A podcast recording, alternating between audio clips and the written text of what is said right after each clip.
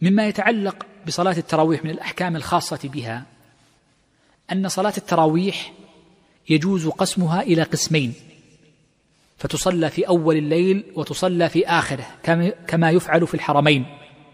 فإنه في الحرمين يصلى أول الليل تراويح ويصلى في آخره تتمة التراويح. وقد ذكر أهل العلم أن تسمية الصلاة التي تصلى في آخر الليل في العشر الأواخر بصلاة القيام أو صلاة التهجد إنما هو اصطلاح حادث بل هي صلاة تراويح كذلك.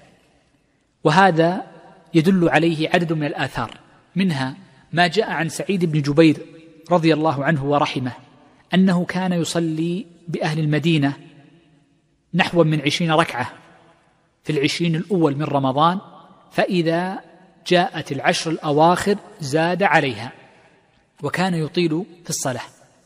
ولذلك فإنه إذا كان الأرفق بالمسلمين أن يخرجوا بعض الوقت ليتناولوا طعاما وليقضوا حوائجهم وينظروا في أحوالهم ويستريحوا بعض الشيء فإنه جائز ويدخل ذلك في عموم معنى التروح.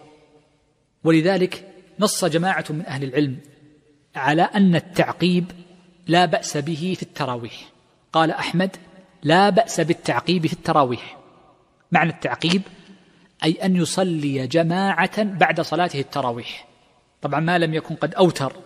وسنتكلم بمشيئة الله عز وجل في لقائنا الثالث عن الصلاة بعد الوتر. نحن نتكلم عن حال العشر الأواخر حينما تصلى بعض صلاة التراويح من غير وتر ثم يصلى جزء آخر في آخر الليل فإن هذا مشروع وقد نص عليه الأئمة كأحمد وغيره من السلف رحمهم الله تعالى.